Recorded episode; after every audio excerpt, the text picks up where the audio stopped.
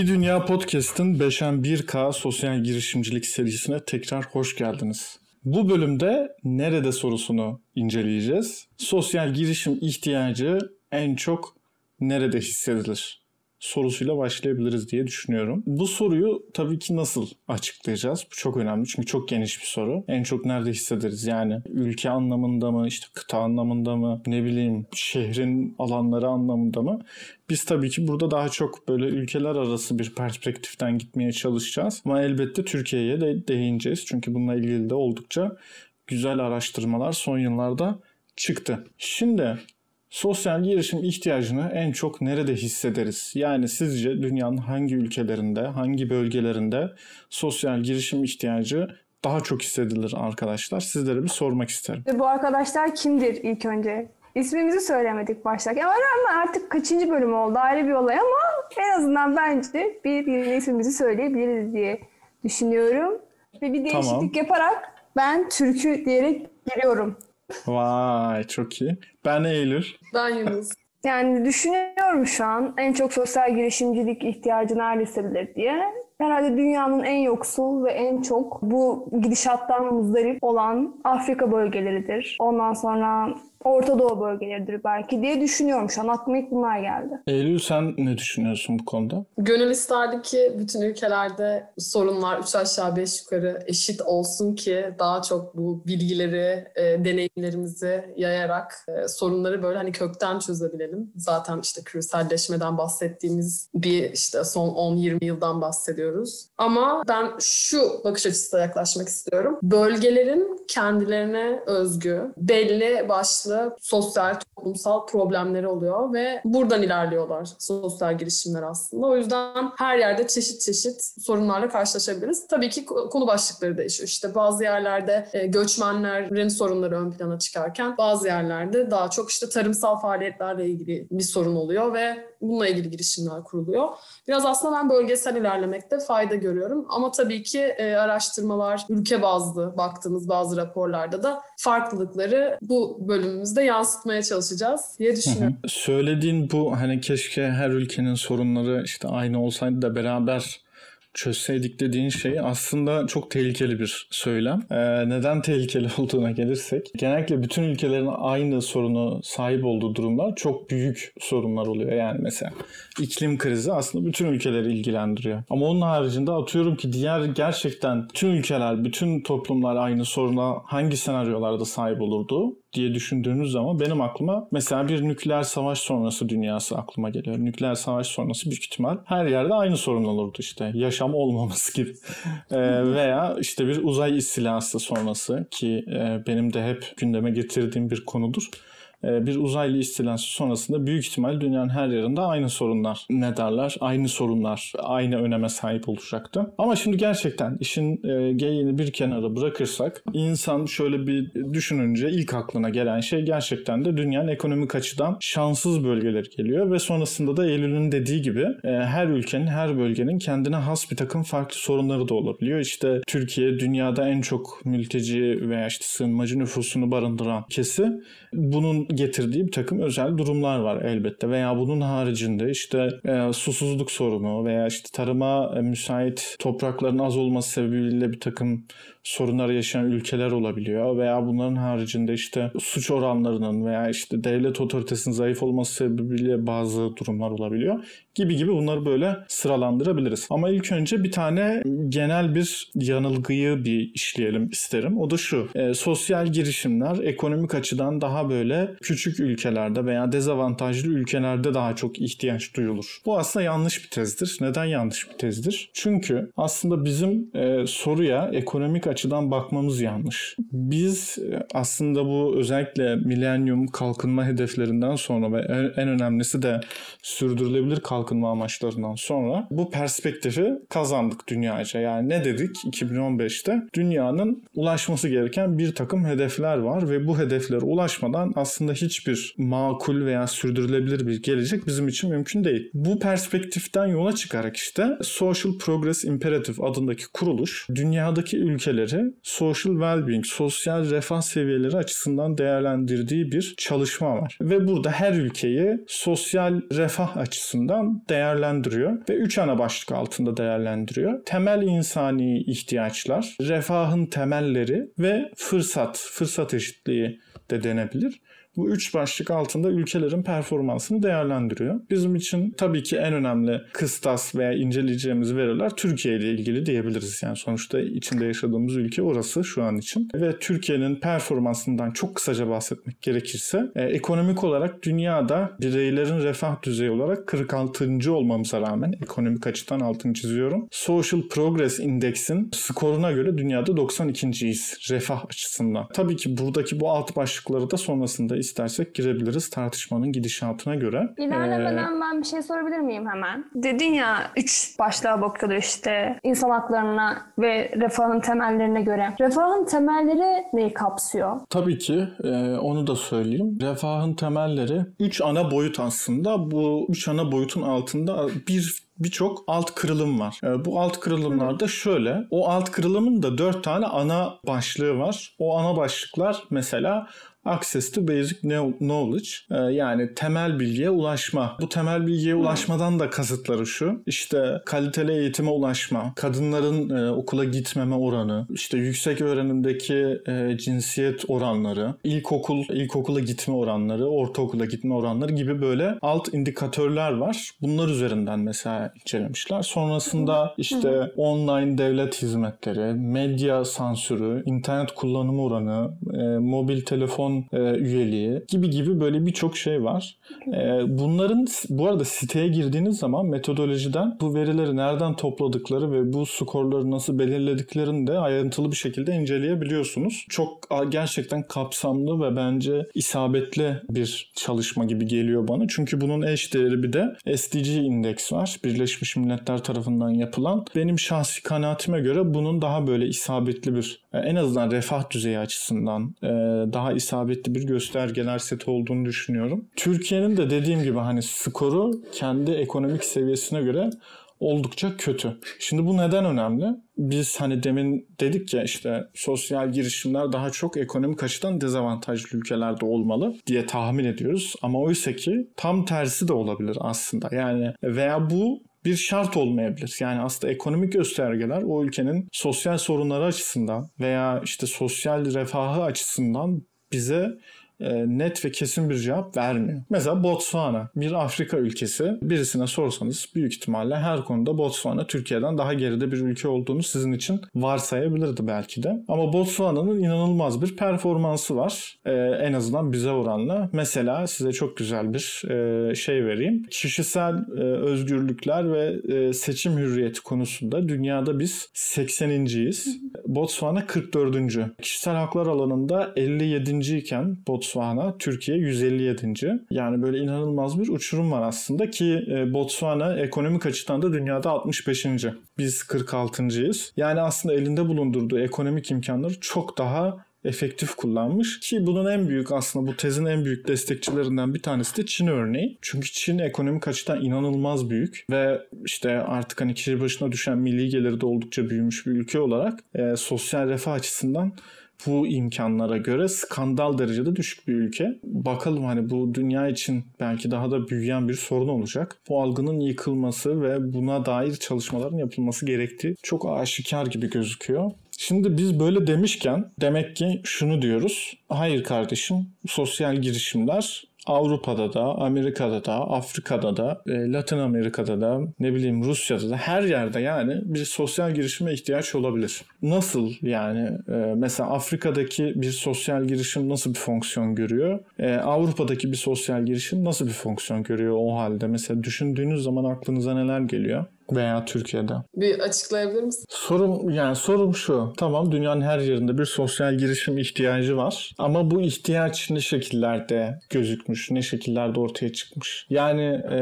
mesela Afrika'da bir ülke e, hayal edelim. İşte deminki ülke üzerinden gidebiliriz. Botswana. Botswana gibi bir ülkede sosyal girişimler sizce hangi alanda daha çok sorun giderecektir? Bunun yerine Hollanda'da bir sosyal girişim nasıl bir fonksiyon görecek? Yani birebir aynı fonksiyonlar olduğunu herhalde düşünmüyoruzdur diye tahmin ediyorum. Ama nasıl bir farklılık olur sizce? Burada bence etkili iki tane faktör var. Birincisi kültür. Ülkenin kültürü çok farklı olabilir. Yani aynı kıtada olup iki Afrika ülkesinde bile çok farklılıklar gö- gözlemleyebiliriz. Bir diğeri de girişimin ölçeği. Yani hangi ihtiyaca cevap vermek üzere kurulmuş ve bu sorunu çözerken hani nasıl bir yol izliyor? Bunu bir de ölçeklendirme kısmında mesela Botswana örneğini ele aldığımızda 2 milyon nüfusu olan bir ülkeden bahsediyoruz ve çok e, yakın zamanda zenginleşerek büyü- büyüme sağlamış. Ama başka bir Afrika ülkesi aynı şekilde kötüleşme sağlamış. Sudan'a bakabiliriz mesela. Bunları karşılaştırdığımızda e, temele oturtamıyoruz. Bu anlamda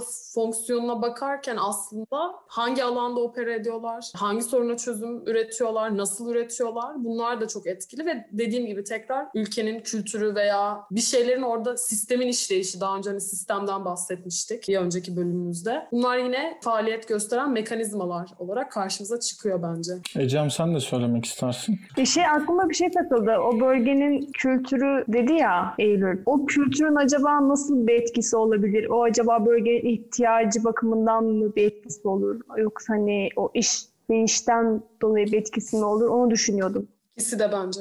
Çünkü şöyle düşün. Mesela Türkiye'de cinsiyet eşitliğini çözmeye çalışıyorsun. Karşısında Afrika'da cinsiyet eşitliğini çözmeye çalışıyorsun. Orada belki mesela HIV AIDS konuları daha çok sıkıntılı öne çıkarken ya da işte bir şeye erişim, işte cinsel sağlıkla ilgili bir e, ürünlere erişim olarak yol öne çıkarken burada daha çok kadına şiddet veya işte kadın cinayetleri olarak gözümüze çarpıyor olabilir. Hani de nüfusu oranladığımda mesela o nüfusu da o yüzden söyledim. Yani sadece İstanbul'un nüfusu 19 milyon. Sen kalkıyorsun Ana ile karşılaştırıyorsun. 2 milyon nüfusu var. Hani öyle olduğunda bir orantı, bir ölçeklendirme, e, karşılaştırmak çok sağlıklı olmayabiliyor demek istedim. Evet, evet kesinlikle katılıyorum ben de. E, ki nitekim mesela demin tam da verdiğin örnek üzerinden Dünya Ekonomik Forumu'nun yaptırdığı bir araştırma The Global Gender Gap Index diye 2021 yılında çıktı. Mesela orada çok enteresan şeyler var. Yine işte deminki aslında hani ekonomik olarak gelişmiş ülkeler veya ülkeleri ekonomik açıdan gruplandırmanın ne kadar yanlış olduğunu tekrar bize anlatan bir veri olarak dünyada cinsiyet eşitliği konusunda en iyi performans gösteren ülkeler arasında mesela e, Namibya, Rwanda gibi ülkeler var. Ama mesela Türkiye çok kötü bir durumda. 133. Ama mesela başka ilgi çekici kötü performanslardan biri de Japonya 120. ve sonrasında yukarı doğru gidiyor. Yani mesela aşağılarda tahmin edebileceğiniz ülkeler olabilir tabii. Afganistan, Yemen, Irak gibi ülkeler de var. Ama bence özellikle orta sıralarda böyle çok düşünmediğimiz, aklımıza gelmeyebilecek bir takım ülkelere rast gelebilirsiniz burada. Onun için yani kültürel boyut gerçekten çok önemli. Kültürün etkilediği e, ekstra bir takım sorunlar olabiliyor. Yani Japonya'yı çünkü hani düşünelim e, ekonomik açıdan dünyanın en iyi 3-4 ülkesinden biri ve yıllardır bu durumda. İşte teknoloji açısından bir öncü, işte otomasyon konusunda çok iyi falan fistan ama görün görün ki kadınların hakkını teslim etmek konusunda bu kadar da berbat bir performans ortaya koymuş. Demek ki e, yani gerçekten sosyal girişimlerin böyle bir tarafı yok. Yani işte şurada daha çok burada daha az veya işte ekonomik açıdan burası demek ki kötüyse sosyal girişimlere daha fazla ihtiyaç var gibi bir takım direkt sonuçlara varmak sakıncalı ve hatta bunun tam tersi çoğunlukla gözümüze çarpıyor. Demek ki burada şey ihtiyacı var. Hemen sözünü balla kesiyorum. Bir öz eleştiri olsun yani bize. Çok tek taraflı düşünüyoruz. Yani hani ekonomi diyoruz ve ekonomi diyerek direkt Afrika'da kesin daha çok ihtiyaç var dedik ama kendi halimize bakınca yani ekonomi dışındaki diğer boyutlara bakınca toplumun aslında ne kadar eksik olduğumuzu ve ihtiyacın aslında ne kadar çok olduğunu görmüş oluyoruz. Bu noktada da bu genel toplumun hayatın farklı noktalarının dan bakış açının bakış açılarının bir söylemini o tarafı bir görmek gerekiyor. O tarafı bir anlatmak gerekiyor farklı noktaları. Bu da çok önemli bir şey. Yani burada ne kadar suçluyuz? Şöyle de bir şey var. Hani sadece ekonomi olarak düşündüğümüz için. Sadece öyle kaynakları okuyoruz ve kaynaklar sadece o şekilde yazıldığı için ve sadece o çok gündemde olduğu için onu görüyoruz. Aslında bir noktada da diğer tarafların, diğer bakış açılarının da ekonomik kadar çok gündeme getirilmesi ve çok yazılması ve çok konuşulması gerekiyor. Yani bu da bir ihtiyaç. Çok büyük bir ihtiyaç. Ya bu arada gerçekten hani bu perspektifi yıkmak için çalışan birçok kurum, kuruluş ve işte birey var artık. Ee, mesela bunlardan en önemlileri benim yine denk geldiğim e, Gap Gapminder diye bir kuruluş var İsveç merkezli. Onlar da genellikle dünyanın sorunlarına dair yanlış konseptleri, daha doğrusu yanlış bilinen bir takım konseptleri e, irdeliyorlar. Birçok buna dair çalışmaları var ve en temelde aslında girdikleri konulardan biri de bu yine. Biz işte dünyadaki ülkeleri gelişmiş ülkeler ve gelişmekte olan ülkeler diye böyle gruplandırıyoruz ve bu gruplandırma da aslında çok sıkıntılı çünkü burada aslında biraz böyle bir ırkçı bir tutum da var. E, yani eleştirilerden bir tanesi bu. Çünkü özellikle işte İngiltere'de yapılan birçok akademik çalışmada görülmüş bu Gapminder tarafından yapılan araştırmalarda dünyanın işte mesela cinsiyet e,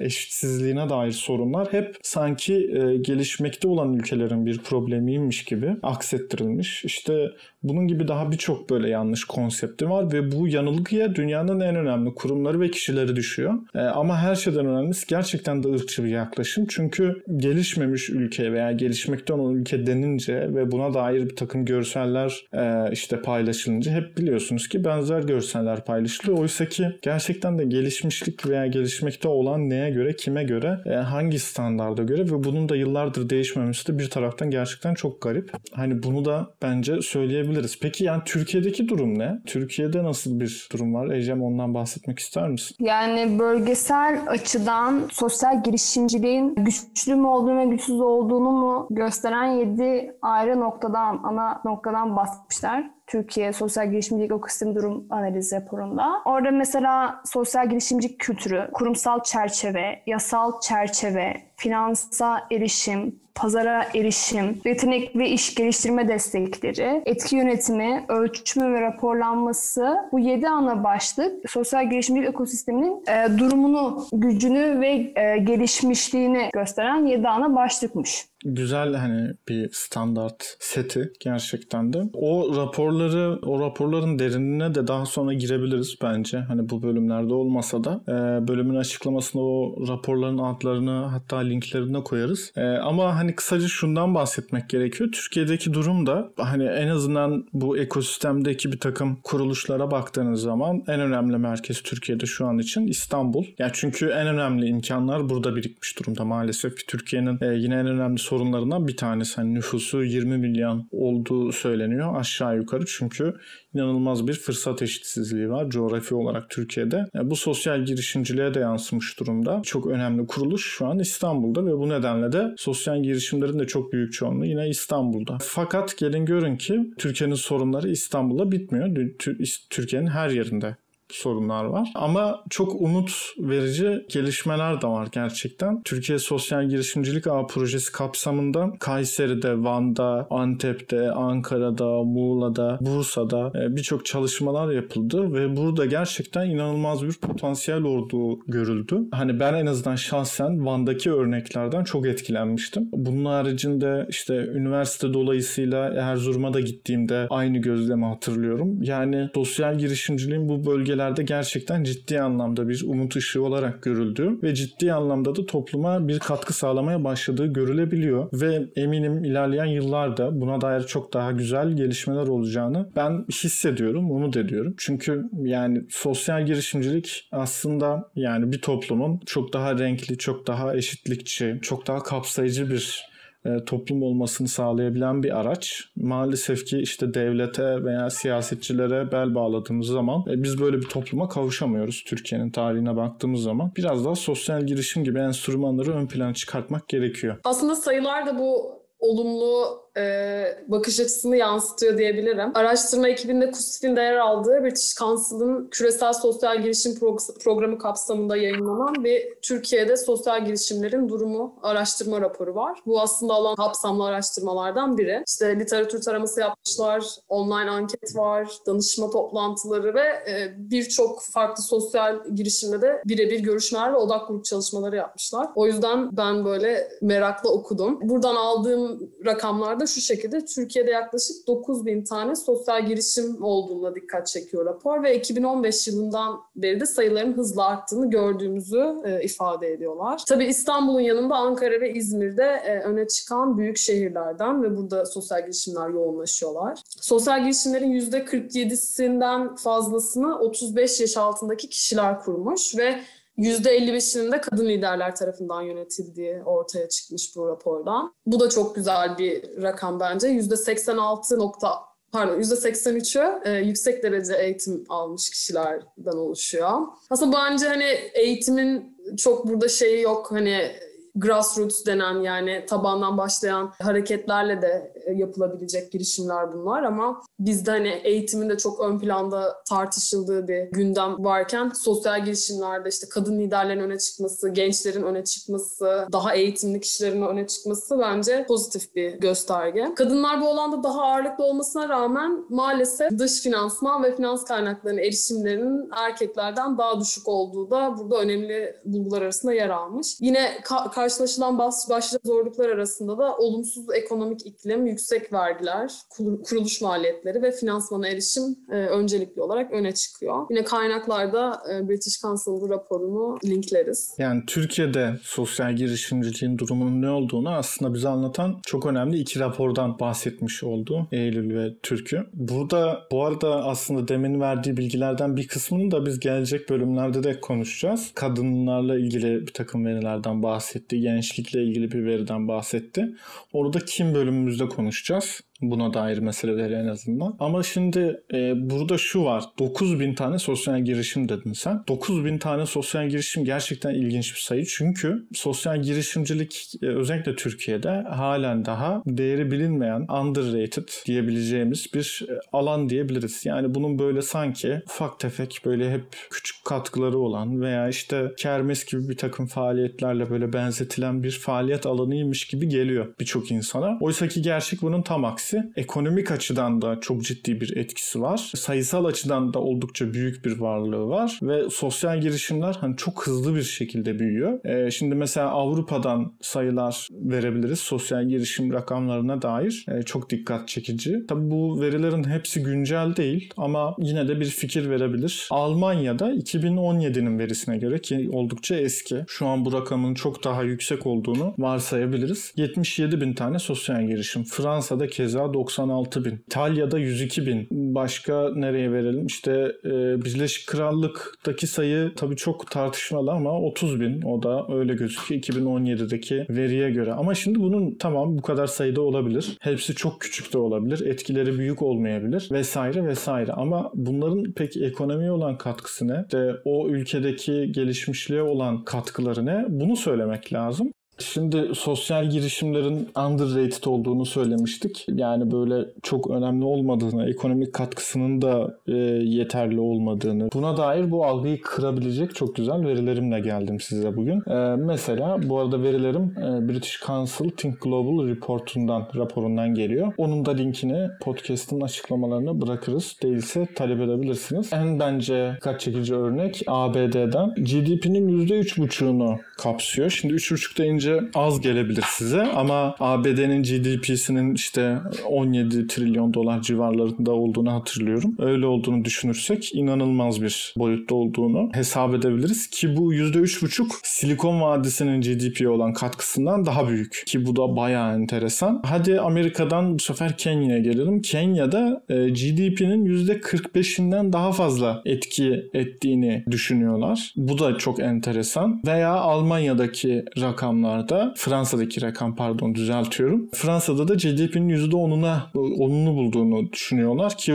bu e, ekonomik büyüklük Almanya'daki otomotiv sektöründen daha büyük. Şimdi böyle olduğunu da görürsek eğer gerçekten sosyal girişimcilik ve bu sektör dünyada ekonomik olarak da ve sosyal olarak da daha önemlisi bir değişim lokomotifi olduğunu söyleyebiliriz. Yani dünyanın neresinde olursa olsun gelişmiş ülkeler veya gelişmemiş ülkeler ve bu e, kavramların her ikisini de tırnak içerisinde kullanıyorum. Aslında her yerde ihtiyaç ve çok ciddi de katkı sunuyor. Şimdi peki yani tamam bunu nasıl kanıtlandıracağız? Ee, ben bir kurum üzerinden örneklemek istiyorum bunu da. Çok fazla konuşmuş olacağım ama gerçekten e, yine bence çok dikkat çekici. Schwab e, Foundation, Schwab Vakfı diye bir vakıf var. Sosyal girişimciliği yukarı 20 yıldır destekleyen bir vakıf. Dünya çapında faaliyet gösteriyor. Ödülleriyle ünlü özellikle ama birçok boyutta farklı farklı destekler sunuyor. Bu vakfın 20 yıllık sosyal girişimcilik faaliyeti sonucunda sıkı durun 622 milyon insana ulaştığını raporlamışlar. Ve 6.7 milyar dolarlık bir ekonomik katkı yaptığı düşünülüyormuş. Ve 190'ın üzerinde ülkede bu sosyal girişimler faaliyet yürütmüş. Ve bunun da e, ilerisi yani tabii bu yine tartışmalı ee, ama dünyadaki işte içerisinde bulunduğu sistemlere %58 oranında bir iş gücü katkısı olduğunu söylemiş. Tabii bunu iyice bir bakmak lazım. Hani ne demek istiyor ama 17 SDG'nin 17'sine de e, katkı sunmuşlar. Böyle inanılmaz bir rakam var. Gerçekten yani sosyal girişimcilik e, dünyanın işte sadece e, vakfı üzerinde bile 190 ülkesinde etki göstermiş bir enstrüman halinde. Ve nitekim Birleşmiş Milletler tarafından da 2015 yılında yoksulluğun yok edilmesi için en önemli araç olarak yine sosyal girişimcilik gösterilmiş. Sizce e, bu Covid-19 sosyal girişimcileri nasıl etkilemiş? Fikrinizi çok merak ediyorum. Çünkü bu sosyal girişimcilik şimdi biz nerede konuştuk? Hani Almanya'dan bahsettik, Türkiye'den bahsettik. Ama bu Covid artık bu yeri anlamsızlaştırdı. Hepimiz evdeyiz yani ve herkesi etkiledi çok geniş bir alanda. Sizce genel anlamda sosyal girişimciliği nasıl etkiledi? Yani şöyle şimdi ben e, hani tahminden öte en azından çevremdeki sosyal girişimlerden duyduklarımı aktarabilirim. Ciddi anlamda finansman sorunu yaşadılar. Çünkü eğer ki iş modelleri gerçekten sürdürülebilir değilse hala ki Türkiye'deki sosyal girişimlerin birçoğu için bu geçerli. E, yani fonlarla ve desteklerle yürüyen birçok sosyal girişim var. Covid döneminde birçoğu bu açıdan bu fonların kesilmesi nedeniyle sıkıntıya girdi. Onun haricinde sahada çok aktif çalışması gereken sosyal girişimler olabiliyor. Yaptıkları çalışmalar itibariyle. Onlar da aynı şekilde çok ciddi hasar almıştır diye tahmin ediyorum ve aldığında biliyorum birçoğunu. Ama onun haricinde diğer birçok işletme nasıl sıkıntılar yaşıyorsa yine benzer sıkıntılar yaşıyordur gibi geldi bana. Bence buna ek olarak biraz daha Covid sürecinde yardımlaşmanın, topluluk olma hissiyatının, sosyalizasyonun getirdiği sıkıntılarla beraber artan bir farkındalık oluşacağını düşünmek istiyorum. Belki öyle olmayacak ama bir şeyler değişecek. Gerek topluluklardaki sorunların çözümlerine olan yaklaşımlar olsun, gerek sosyal girişimlerin iş modellerine, iş yapışlarına dokunacak yönde olsun. Bu daha çok bence dijital dijitalleşmenin daha da etkisini hissedecekler ama baktığımızda örneklere hani bazıları işte İngiltere merkezli ama Afrika'da faaliyet gösteriyor. Hani zaten orada sürekli sahada olmak gerektiği noktada aşılama çalışmaları bittikten sonra normal operasyonlarına tam takım devam ediyor olacaklarını hayal ediyorum. Ama burada benim daha çok değinmek istediğim şey e, hep sosyal girişimlerden bahsedilirken onların hikayelerini dinliyoruz ya da hikayelerini yakından anlamak, dinlemek e, ihtiyacı duyuyoruz. Çünkü bir şekilde bir soruna bir çözüm üretirken nereden geldikleri, o çözüme nasıl ulaştıkları aslında ilgi çekici oluyor. E, bu anlamda ben e, Thomson Reuters Vakfı'nın sosyal girişimcilik alanında uzmanlarla yaptığı bir anketi var. Bu ankette böyle işte ilk 10 ülkeye bakmışlar. Bu 2019 tarihli, biraz daha yakın tarihli. Mesela ilk 10'da sırasında Kanada, Avustralya, Fransa, Belçika, Singapur, Danimarka, Hollanda, Finlandiya, Endonezya ve Şili var. Bu sıralamanın tamamıyla değişebileceğini e, öngörüyorum. Çünkü hikayelerden bahsedeceğim. E, sosyal girişimlerin hikayelerine baktığımızda aslında Yunus'un da dediği gibi avantajlı veya dezavantajlı bölgelerde sosyal girişimin dönüştürücü bir gücü olduğunu daha net görebiliyoruz. E, mesela bu Thomson Reuters'ın web sitesinde hikayeler kısmı var. Orada gerçekten çok ilginç hikayeler göreceksiniz eğer bakarsanız.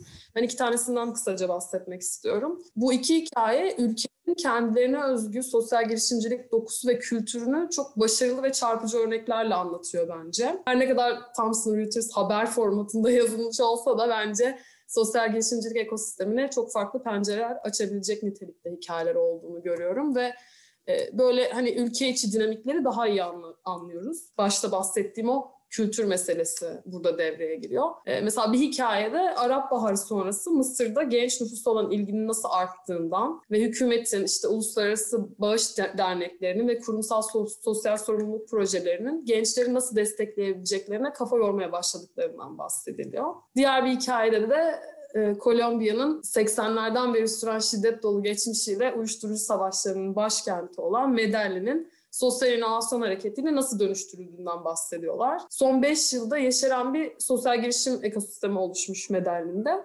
Hükümetin desteğiyle tabii ki ama Medellin'de kaderine terk edilmiş bu yasaklı gece kondu bölgelerine yeni okullar, halk kütüphaneleri, açık hava spor salonları, peyzajlı işte parklar inşa etmişler. Yani bu sosyal girişimin dönüştürücü gücünü belki Covid sonrası işte post apokalips gibi ama e, görüyor olacağız. Bence daha çok dönüşümler yolda ve geliyor. Bu arada Kolombiya'nın e, Medellin herhalde deniyor. Bu şeyi dizisini izlediyseniz Narcos diye bir dizi var Netflix'te. Adını burada anmak istemeyeceğim bir uyuşturucu baronunun hayatını anlatıyor. Orada da ben gerçekten şimdi hani düşününce çok güzel bir şehir aslında dışarıdan bakınca ama çok maalesef ki talihsiz bir ünü var. Sosyal girişimcilik çok daha başka güzel bir sayfayı açacak gibi duruyor orada demek. Ee, ya hikayeler gerçekten işin aslında en keyifli, en güzel kısmı. Ee, ileriki bölümlerde hikayelere daha da böyle derinlemesine gireceğiz diye umuyorum. Hani bu 5'en 1K serisinde sosyal girişimciliği hani böyle en azından tanım anlamında, e, terminoloji anlamında böyle bir anlayalım, kapsayalım ki sonra da e, hikayeleri dinlediğimiz zaman böyle açıkta bir yer kalmasın veya yanlış anladığımız noktalar olmasın diye aslında düşündük. Hani temeli güzel attıktan sonra hikayelerde de daha çok faydalanacağımızı ben hissediyorum şimdiden.